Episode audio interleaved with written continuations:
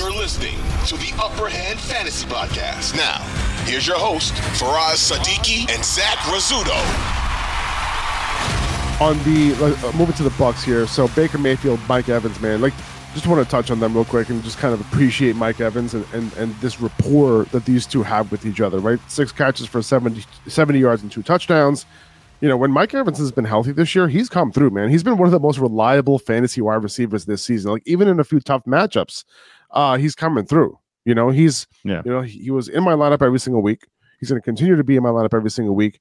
Just I don't really have much to say except that like we we don't give him his flowers enough on the show. Like we just constantly have him. I constantly have him ranked in my top ten every single week. But it's just one of those things where two touchdowns in this game. It was a good matchup. He came through. He's just dependable.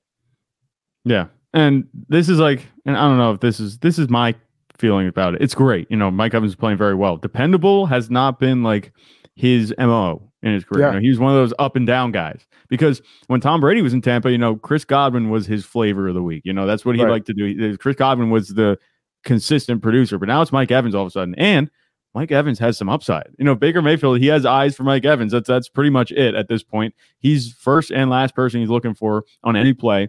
I wasn't on the Mike Evans hype train coming into the season. I did a whole spiel. I don't know anybody who listened to the episode we did on busts. I had a whole spiel on it talking about how this thousand yard streak is going to come to an end. It doesn't look like it. Like he's going to continue playing like this. There's no way that he doesn't get those thousand yards. But Baker Mayfield, he's played perfectly well enough to make Mike Evans not only startable, but he's a wide receiver one. You know, he entered, he has entered set and forget territory for me. It's too bad I don't have much exposure to him at all in any of my leagues. But if you have him, like who are you benching him for? There's no reason to even consider benching him the way that he's been playing these past few weeks. He has nine touchdowns through 11 games, and that's like Courtland Sutton type numbers, but he has a yardage to go with it. You know what I'm saying? So he's like yep. Courtland Sutton 2.0. Chris Godwin under 10 PPR fantasy points four weeks in a row. Great. Not great at all. 2400 Sports is an Audacy company.